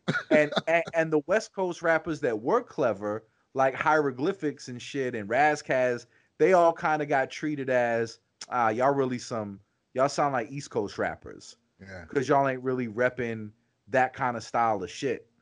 So they got That's thrown hard, in man. they got thrown in a totally different uh totally different um they got thrown category, into a totally yeah. different category. Yeah. Yeah, I can't I can't uh I can't tolerate it anymore. And mostly it's mostly older stuff because I think the newer stuff that I try to listen to. It's really only certain types of people. I think if you have any remnants of gang culture or anything like that, I, I just I'm already done. I don't even want to hear it. I, can, I don't even yeah. have the patience to try to hear if you can actually rap or not. If that's your style, if that's your whole, you know, a whole bunch of your homies are dead, and I got AK-47s, and they tried to shoot at me in front of my grandmother's house. I'm like, I, am good, bro. I'm good. I don't need to hear this shit yeah, I can't, I can't, man. And you know what? And that was really, um, you know, 50 Cent and, and I kind of like that's that was like the blueprint for modern music too. He was he was a turning point in the culture as well, because he he was a little clever, but not really. Like how to rob an industry dude was probably as clever as he got, and then after that it was it was kind of everybody was running with Pac shit. You know what I'm saying? It's I'm telling you, in reality, what I'm doing, I don't need to be clever about it, and it's selling is selling that image and the music is connected to selling that image. Any element of MCing and being clever is totally removed out of the equation at that point. Yeah. Yeah, I can't I can't deal with it, man. Yeah, I have man, no I'm, patience I'm a, and I don't care. I'm a big Masta Ace fan now, man. Oh, Ace is dope, bro. Ace has always been dope. He's uh Always been Disposable. Arts is one of my favorite Oh, albums dude. of in the last freaking decade or whenever it came out. It's been one of my favorites since then. Disposable Arts is amazing. Dude, it's fucking great. Yeah. and there was a couple after that. Um I could be I could be wait a minute. Was that the one with um It was the theme where he was like getting out of jail and going to college. Right, right, right. Uh, why are you fucking around with that? And nah, Yeah, nah, yeah, nah. that shit was Yeah, yeah. fire. But every uh, just the whole You the you gonna do some shit. together. You ain't even gonna get paid. You gotta pay them. Right. It's fucking stupid. Yeah, the yeah, fact yeah. that they all that they tied it all together and i'm sure it doesn't take a whole lot of work i mean if you have it in mind the whole time because some of those songs could have just been dope songs that he had on the roster and but he built a little skit before and after to fit it into the overall theme of the album and you just got to appreciate that type of effort because nobody expects it from a hip-hop album right. He went after um the Born to Roll, sitting on Chrome shit. I forget the name of that album. Um, where he was like with the INC. He was he was doing shit with West Coast dudes. yeah You know the album I'm talking about? I don't remember the name of it but i think i know what you're talking about Yeah, he was I remember. once a thug from around the way. oh yeah yeah so yeah you better take it easy. Yeah, and he was he was rapping different back then too. But after that album, he got on some like positive man dad shit. yeah And like now as an old man, I'm like, yo, I love those records. Disposable Arts. There was another one. I'm trying to remember like um he's got a line in there like uh he says his name is uh Billy from 4B, but his name really is Mm, Rashawn, from 4D. 4C. Yeah, Yeah, yeah, yeah. That's that. Oh, that sample, that song, that beat was ridiculous. Oh yeah. that- Bananas. let's ta- take a walk in the sun. That Let's crazy. walk in the apartment blue skies, sunshine, amazing. That whole record, bro. The whole record is amazing. But that wasn't disposable arts. What I can't remember the name of that record. that wasn't on Disposable Arts. Was it or wasn't it? I think I might be getting Yeah, let's take a walk through the hood. Yeah, Yeah. that because he was. That's when um Who was it? he He said it was all good. when he gets Yeah. to the school, his roommate is Paul Barman. Yeah, yeah, yeah. And You he's know, like, I kind of rap too. He's like, "Where Yeah, you from?" I'm from Yeah, Brooklyn. yeah, yeah, yeah. Brooklyn, yeah. And that's when he breaks down the whole song talking about his hood. Yeah, it's just see that's what I'm saying. He could have had a song about his hood, but the fact that they added that little interaction between them and that led into that song is just that's just dope shit. He didn't have to do that, but he did. Yeah, and that that made it to this day. That's one of the most one of the dopest albums that you know for a fact you can sit down and listen to top to bottom. You almost have to because it all makes sense together. So Yeah. if you go listen to one song, it makes you want to hear the rest of the album. yeah. And, and that's rare. That's rare. How many how many albums can you think about if you go hear one song, you're gonna want to hear the rest of it? Listen, That's Prin- that's special. Prince Paul was really the dude I think that really introduced that into the game with with De La was uh you know the the skit shit. I don't know. Did you ever hear a Prince Among Thieves? No. Okay. That's and I think I forget it might have been on that record. Masta Ace used that same uh Syl Johnson uh sample uh that Big Daddy Kane rhymed on on that Prince Among Thieves. There was another album. I wish I could remember it. I know I'm gonna forget it or I'll remember it as soon as we're off. But yo, Prince Among Thieves is one of the uh most slept on, which in my opinion is the best Prince Paul project that he ever put out. He had uh he had Big Daddy Kane on there. He had De La Soul. He had Everest, uh, Everlast. He had uh Sadat X Xzibit, Mhm. and he basically did like a whole story with these two um they weren't super popular rappers at the time, but one of them was from the Juggaknots. I forget Okay. his name. Yeah. Okay. And um and him and this dude, uh this other dude, I can't remember his name, but they were basically like the main characters. And the dude gets um caught up in drug dealing because he needs to make some quick money so he can get his um uh demo ready because he has a meeting with RZA. Oh, is it um uh Breeze Evahflowin? Yes. Yeah. Yes. Yeah. Yep. And uh Kool Keith is on there. So they got a song where um, you know, yo, dude, I need to get you a piece. You know, we're gonna go see my man. He's got all kinds of guns.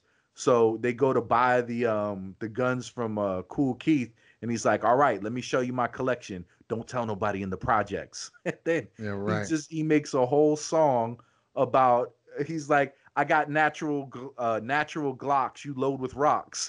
like just ridiculous shit. yeah. Leave it to him, right? Yo, that that is a fucking great album. And then there's a song on there with um with Sadat X and Xzibit when uh the dude finally goes to prison and they're like the inmates greeting him into prison. Nice.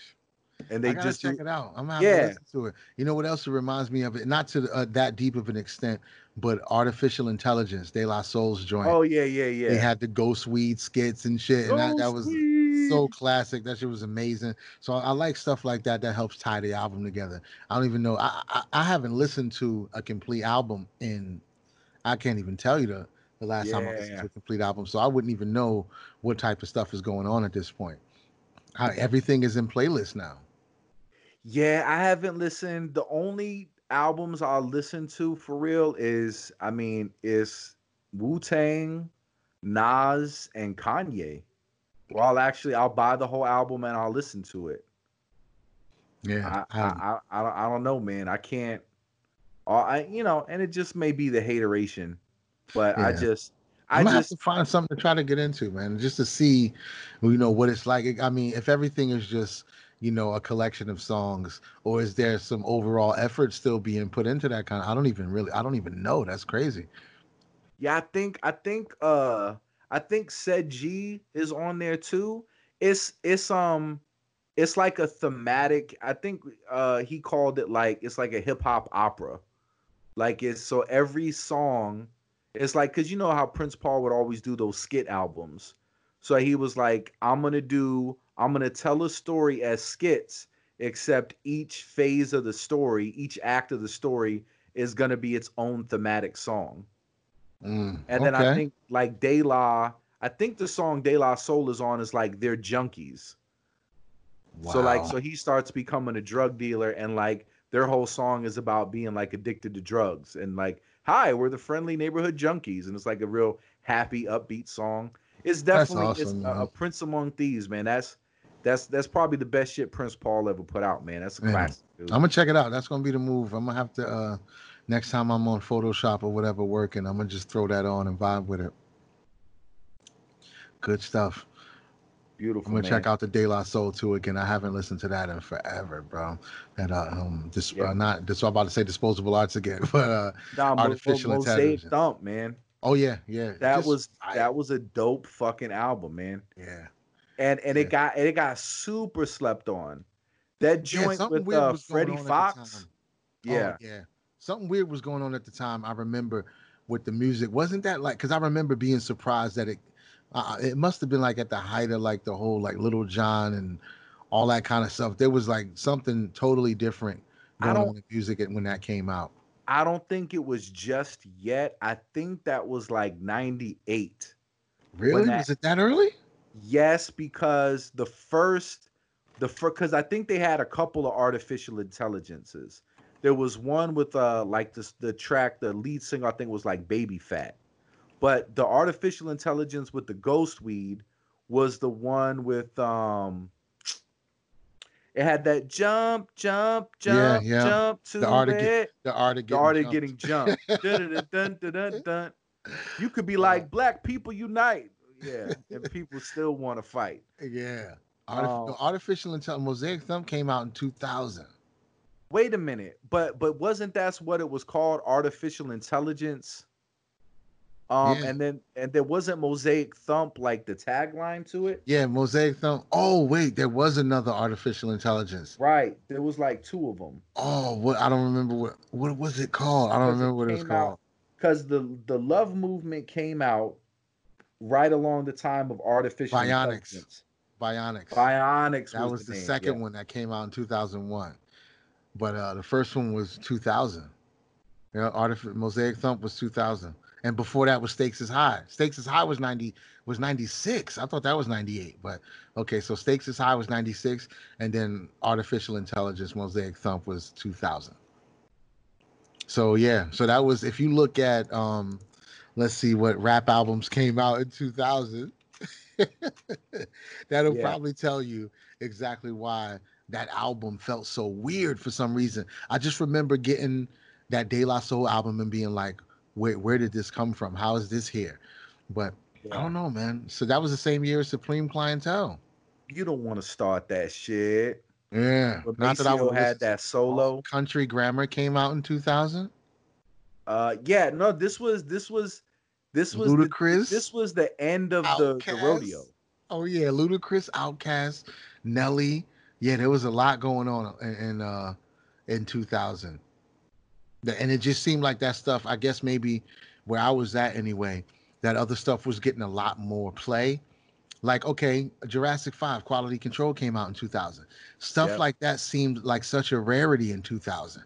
I remember being Oh, so for sure. grateful for it. Yeah. Like already in 2000, It was we were over. grateful for Jurassic Five. Like, oh my God, I'm so happy that something like this is getting some spins because it was about to Yeah. be over, bro. Mystikal Oh. had an album. It was it was a wrap. It yeah, that's that's when you know the the the seeds that No Limit planted Yep. came to full fruition. Yeah, it was the That- end. It felt like the end, bro.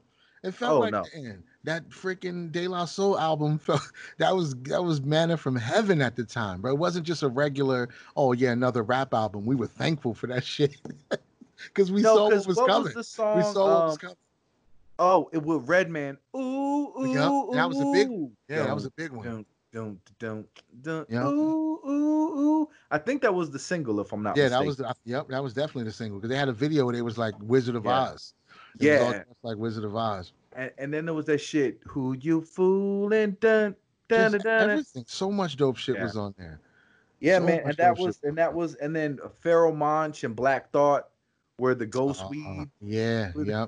That ver- that Pharoahe Monch verse yeah. to this day. You go listen to that Pharoahe Monch Ghost Weed skit. To this day, it's like, yo, this dude is a literary genius. Dude, his first solo album Oh, is oh, probably please. one of the most Internal underrated. Affairs. Yes, the What? most underrated records of all time. Yeah, That shit with MOP is hard as fuck. That shit with Busta Rhymes was some just some other shit. yeah. When you got a song called Rape, Oh yeah, yeah. Oh, and um, oh no, that wasn't on. I'm sorry. I'm thinking about um, the last Organized Confusion album. They had a song called Hate. oh Equinox, yeah. Right, Equinox. See, rape. That was the continuation. I think that was the continuation. That hate joint, that was amazing. Yeah, That was amazing to have. I've never heard rappers rap from the point of view of white supremacists. no. That was some gully shit, bro. Yo, they were they were and and I, it was because of their production that they got slept on. They never really had like their best production was on Stress, and even that was still a little too like obscure for people. You know what I mean? Like it wasn't like you. Re- I think you really had to be into hip hop to really appreciate them. You know what I'm saying? Because because I know a lot of people that I would try to put on to them, they just couldn't get past the beats. I'm like, yo, these beats are dope. What are you talking? Yeah, it was next level shit. It just wasn't. I found out yo, about 13. I found out about Bjork Yeah. because of Pharoahe Monch, because of uh, um, Organized Confusion used the Bjork sample, and I, I had no idea. Yeah, they used the Bjork sample. On, it might have been on Equinox, and I had no idea who that was, and I wanted to find out where the sample came from, and that's how I. And we was at um, we was at a hanging out at a college at the time, so and, and it turned out that some people that we knew, some white kids, knew the sample, and they told us about Bjork. Ah, Yep, yeah, crazy. dope. Yeah, that was before we could Google shit and all that. You know what I'm saying? We Yeah. there was no real way to find out who- where that sample came from or who it was. We didn't have no record sleeves and nothing. We just had tapes and it worked. But yeah, we that's how I found out about Bjork because of Dude, organized confusion. it, it was always dope. I remember when I heard that Isley Brothers song, I was waiting. My mother went into Walmart and I waited in the car and the radio was on. I'm like, oh shit, today was a good day. This is where it came from. I had no idea. It's Those beautiful when you hear those always, like, samples. fantastic. Oh, yeah. that's special, bro. When you hear Yeah. it and you think it's your, you think it's the song you know, and then you just hear some some old people singing on it. You're like, what the hell is this? yeah, Oh, listen to Isaac yes. Hayes. Listen to Isaac Hayes. You'd be like, oh, Yeah. I know all of this. yeah. Yeah, some shit just oh please, you want to really uh Al Green. drop some kids another- crazy, start playing Bob James. Oh yeah, yeah, yeah, yeah, yeah. Start playing Bob James. You'll hear everything. Everything. Yeah, he's like, okay, so decades Eric B and Rakim, uh, Ghostface, Everything. EPMD, yeah, Yeah, LL Cool J. I yeah. think he's officially the most sampled artist in hip hop. he might be, man. I Uh, think he's, I think it's official. I, I'm pretty sure I saw an article about that where they gave him some award. Like they they really gave him an award because of all the stuff that uh that that hip hop has taken from him for so many years. I mean, it's it's it's it's Bob James, James Brown, uh, Al Green. Uh, there's a couple that have been that have been go tos. Yeah, Uh, trying to think of some. Um, there's some really popular breaks and stuff that people have been using for 30 years. Yeah. Stop. oh yeah, but those anything with just the drums. Yeah, but the actual samples i remember the um what was it the uh was it the emotions i can't remember i can't remember but there was that sample that um i want to say it was smokey robinson and the emotions but i could be wrong that sample that uh RZA used for verbal intercourse Oh, I don't I don't remember. I know the that- song, but I don't remember the sample. Yeah, because if it because because when you hear the song, it's like, but what if he uh it's like, but what if he leaves me? Or some somebody she asked the question, and when you're actually hearing the beat, you don't know, you kind of don't know what is being said there, but it just lands on the snare so perfect, Right. like it becomes part of the snare. It's just some cool shit that you just you don't get eh, eh, without without uh sampling. Like that that was why it's definitely my favorite era in hip hop because you just you get some weird musical effects that is just is is just unique. Just something Yeah. weird of like where the sound lands and you get it confused like, well, is that a horn or is that a voice? You don't even know what the fuck it is. Right, and it's because of somebody taking something that they're not completely connected to, and pro- and using it in a way that it wasn't intended to be used, and it creates this this wild eeriness, this weirdness about it that's so appealing, because it's like they don't have the people who made that music had such a high regard for it. And then Yeah. you take it and just rip it in half and take a few seconds and scratch on it. It's like your it's like almost like your disregard for it made something more beautiful it's it's a very very weird thing and it doesn't it doesn't always happen but i think that's on, on the foundation of why we like that sample so much not that sample but sampling in and of itself so much because a lot of us didn't really know like i i had a collection well my father had a collection of records that he left in the house my grandmother's house and i used to listen to a lot of old records but even then i wasn't hearing i was hearing the culture that created a lot of my favorite samples but I wasn't hearing the samples themselves. It took it for a lot later for me to start just stumbling across them. And then once YouTube got more popular, you could hear the songs, but they weren't already in my consciousness as a kid. Not an exact one to one, like, oh, that's freaking such and such sample. I didn't know right, that right, right. but I knew so many other records and so many other like I totally understood where the music was coming from. So to hear it flip that way, you could you could just kind of respect it. And that's probably what most of us were because our parents were listening to all that shit. You know, the radio stations was playing it all night, playing Blue Magic and and all that. You know, all, I was that even R and B? What was that shit? what is that shit they were listening to? I don't even think that's R and B. Smokey Robinson and shit like that. I don't even know if you can classify that as R and B. Maybe, but growing up listening to all of that, and then you hear hip hop take off the way it did. I mean, I think I, am pretty sure I had heard the Juicy sample before. I, I know I heard that original song before, and they didn't even try to like hide nah. that. Early hip hop was kind of trying to hide things, but by the time Puffy came around, he was like, "I'm gonna just play the whole song and you rap on it." Yo, and and that's kind of that's one of the things I love about Puff, man. I yeah. really, in, in hindsight, in hindsight, is kind of the most like fuck it, the fuck it attitude, and it was it was the best business model. Yeah, he he was by far the most successful. He's like, yeah, I'm because I can't get mad at him either because some of my favorite beats of all time are loops. They're just they're just loops. Yeah. Uh, Cream, just a loop but it's it's the best part of it. Um, yeah. even mask off.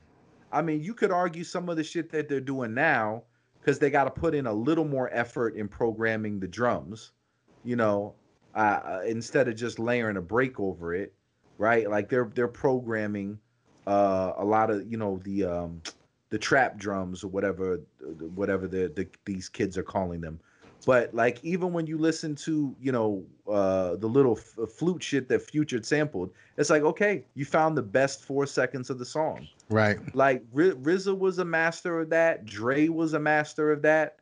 Like you find some of the best Dre samples, like oh shit, you just took the loop. But you'll listen to an eight minute song and like yo, these three seconds are the only thing that's worth a fuck on this entire eight minute thing. Yeah. And like hip hop forces you to think shit. like that. Yeah. Hip hop makes you think like that because you'll start listening to music and you hear that one piece and you be like, oh shit, there it is. Like you don't yep. even hear it as a whole anymore. You hear that one piece and you're like, that's where all the money is right there. Yeah. those few seconds, that's the money. Yep, they got it. I forget it. I think it was Brother Jack McDuff where the scenario sample comes on. Yeah. And as soon as it comes on, you recognize like, oh, bitch, this is scenario. You know, and there's so many different pieces to that song. And I even like it is like RZA sampled that and People song on like four different beats.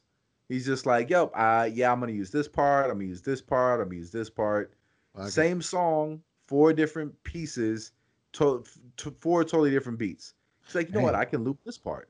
If you can get away with it and and still, you know, make some create some revenue off of it, why not? And I bet you he didn't even have to re-clear it either.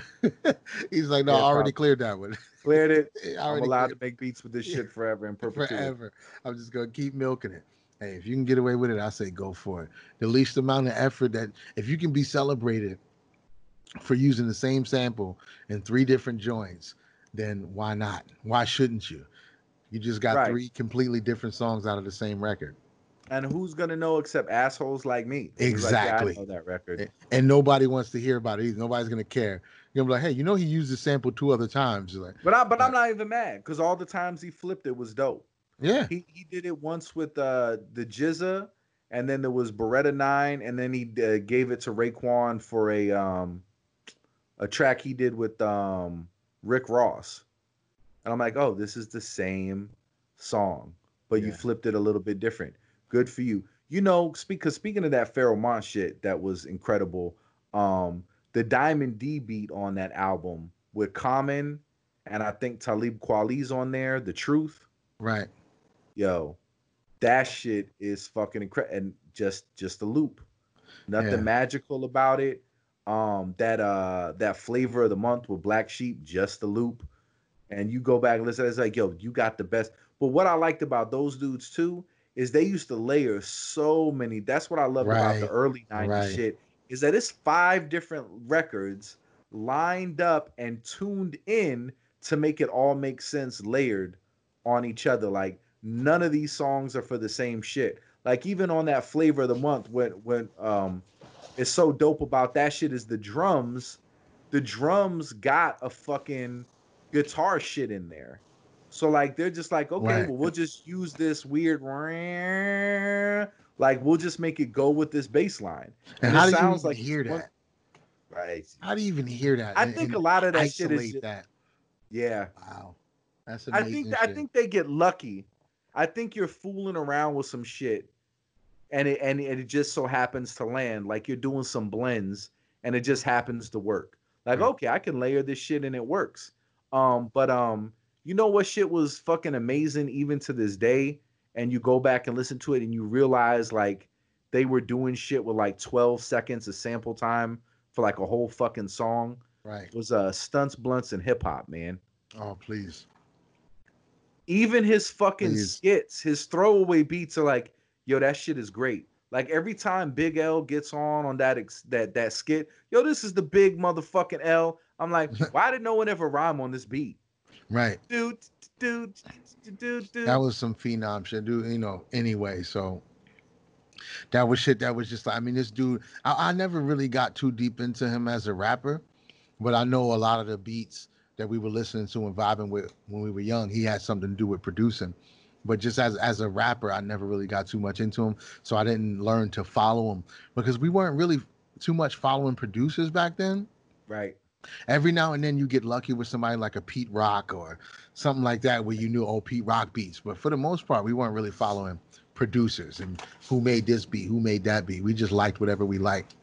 But I definitely remember that being a thing at the time. I remember that. I remember in Jersey and shit when this was like a a moment.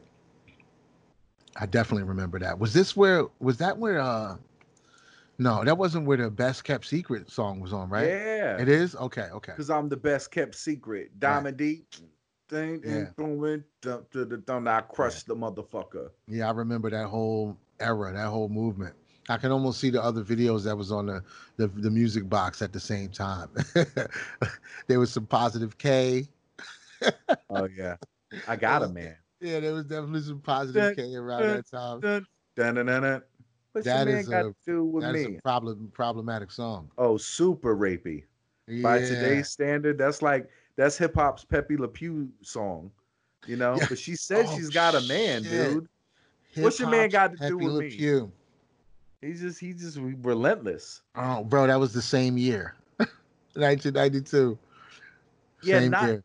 yeah that was that was that was kind of a weird time because even on stunts blunts and hip hop i forget i forget the name of the song but you could tell it was like this was supposed to be the commercial song where it's like it's friday night. I think i'm so confused. And it had that it kind of like that corny Bell Biv DeVoe father mc kind of Oh, vibe. like there was shit where there was like that commercially viable kind of sound and then there was the shit that that i liked.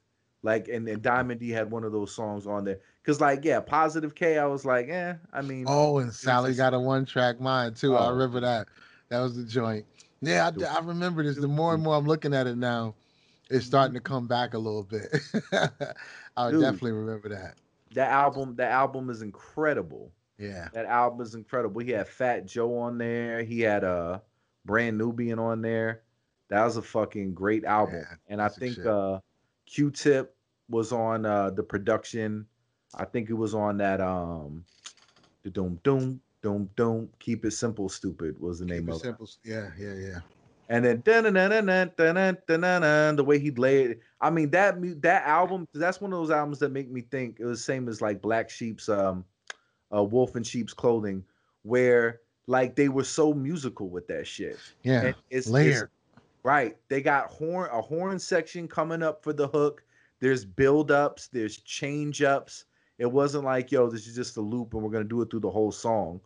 Like it's is amazing, man. It's And there's stuff in there that you would never know is in there unless you broke the beat down piece by piece. yeah.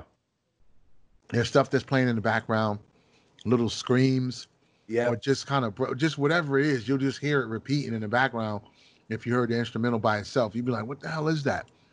And it's just a split second from some whole other record that some sound they some sound they unearthed and was like, "Yep, let's use this," and it just worked. And if you took it out, if they took it out, you you know it was missing. Yeah, I I I, miss I miss that style of production, man. Yeah. that, that by far is was my noisy. It was Yeah. you know it was noisy. It was so stacked. You know what was heavy with that? Um, there is a dark side. Red Yeah. Man's second album. That it, it had this whole psychedelic energy to it. That shit was amazing. It, it was definitely a lot different than his first album to me. It still has some of the same elements, but I remember just the No, random noises and yeah, Yeah, Def- definitely. But I, I loved it. I, I, that type of production because that was super stacked too, and it was also with sounds that you wouldn't expect to hear. You know, know where he was getting a lot of that shit from. Probably from a- just Cosmic Slop itself.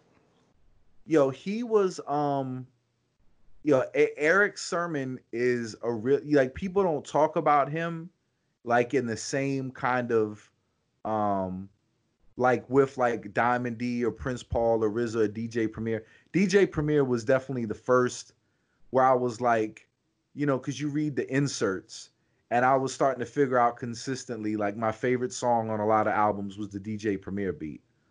Like right right along right around the time that Reasonable Doubt came out, I, I that that's when I I figured out like okay, if I really like a beat on an album, it's probably DJ Premier. I just Right. I just started figuring it out. Like, oh, this is this is my this is my favorite song on the new Nas album. Oh, it's it's DJ Premier. Oh, this is my favorite. This is my favorite song on this Freddie Foxxx album. Oh, it's it's, it's DJ Premier. Yeah. Yeah, he's super recognizable too. Like Now, you, yeah, you yeah, you automatically know as soon as it starts, 10 seconds into the beat, you're like, you could take a guess and be like, yeah, that's Premier.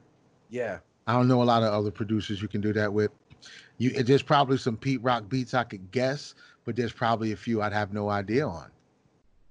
yeah. But I, feel like I could pick out almost every Premier beat. You know who I never got as a producer, and I hate to say it like to be an asshole, but I just it's it's just the God's honest truth. I never understood the appeal of Swizz Beatz. When Yeah, when yeah. Swizz Beatz was starting to become like the man, like with the Ruff Ryders days, you know, he was doing a couple of like when I heard that I forget which album it was with Jay-Z, it just sounded like random like Asian note strikes. Like Yeah. there wasn't like a pattern to it where it was like I'm like, what is this? This just sounds like random chaos. Like I don't get the appeal to this. Yeah, it sounds a little autistic. But then on um the Blueprint Three, uh, the the the song that he produced on there was the shit. I can't remember. Um, damn, I can't remember the name of it. Swizz has got a real Rain Man energy to him. Sometimes it's great, like, but there's a lot of beats from him that I heard. I'm like, this is awful. I don't understand. I, It's why I don't know why on the buttons. keeps going to him. Yeah. Just slamming on the buttons, making some noise. get it, get it on the floor. You're like, okay, calm down, buddy. so somebody put Swizz's helmet back on. He's bugging over there. Yeah, he's the man, though. I mean, on to the next one. Yeah, he's he's managed he's managed, That managed to uh, extract a lot of revenue out of the business. So Yo, he he tapped got into with something. Alicia Keys. That's yo, you won, bro. You won the game of life. Congratulations. he did have to abandon his original. Though you know, he was like, I'm, I'm going for the upgrade. You out of here. Not not condoning it. I would have I would I would have really tried to work that out as a situation where they both did like, listen, you're the one that's been with me the whole time that got me here. You're the one that my current status affords me. I kind of feel I need to be obligated to both. I would have tried to make that argument. Right. I would have tried to make that argument. He's like, but if I have to choose, right now, you know who knows maybe she he went to her with that and she was like oh no you're not going to do this Yeah. like all right well if I have to choose, you know you're I'll competing with alicia keys right. You know this, right? Like Like, hey, I'll take my chances. All right. like like all men across all walks of life all races all nationalities all sex like there's there's not a man on the planet who is not attracted to her like i don't know what you want me to tell you Yeah, yeah. But you know, aesthetically and talent wise, it's like it's, I guess that's hard to that's hard to compete with. right You know, no, I don't think too many people blame them, especially males. Not many No. males blame them. There's Uh, There's a few angry uh, females with hard jaw lines out there that's probably sure. taking that personally. but most dudes are like, I get it, bruh. yeah i can't be i can't be upset he's got plenty of money to still take care of that family Yeah. I mean, it's not like you know. yeah. Chicks who mad at that, they lace front crooked. You're lace front crooked if you mad at Swizz. Listen, and and and let's not uh let's not kind of throw out of the equation that um me as a man, I can't just be handsome and and get a mate. Like my access to the quality of mates is directly tied to my level of success in the world. Like, Right. you know, I mean, maybe he didn't know he was going to end up being successful as he did. Ah, That's such a But- terrible paradigm. That's so horrible. It's, like, look, I'm better now, so I just I gotta upgrade. That's Right. so horrible, man. if Alicia Keys was like, "Listen, uh, I'm gonna fuck you because you're moral, and if you leave your wife, that's not moral, so you have no chance with me." You know what I'm saying? But that's not the world we live in. no, Like, okay, you're you're worth millions of dollars too, right. So it just you know. makes sense. It's like just cut the dead weight, right? cut off the sandbags, and we can handle our business. And and, and the rest of society silently agrees because they're mad for a minute, and then they're like, yeah, we kind of get it. They they it. understand. If I had They the chance, I'd do the same thing. Like, I, I'd do the same thing, buddy. You know, he didn't know he was going to be rich when he met you. He had no idea how successful he would be. So you only have you only owed the access to the person you met in the current state that you met him in. If I he ever most- improves or gets Yeah. any better, he's totally allowed to trade you in for a better model. The the most moral thing that you can do is cheat on her with Alicia Keys, but stay with her. She'd have to understand that I'm at least gonna Right. cheat on you with her, Right. But I'm still gonna true. keep our family together. That's true. That would that would probably be the, the best way to solve it. But that's Because- as, as that's as moral as you can get. Yeah, that's the best no you is can not do. an option. That's the best you can do because that would satisfy everybody. Men would be like, yeah, true, do what you got to do, but they would all still secretly respect you for your discipline and staying. And Right. women would love it because they would just metabolize it into, you know, at least he's coming home every night and paying all the bills. He's not he's not breaking up the family. Right. So which shit, which is noble. he missed a good opportunity. Yeah, but He I took mean, the this- easy way out. He just dropped her and kept moving. He took the easy way.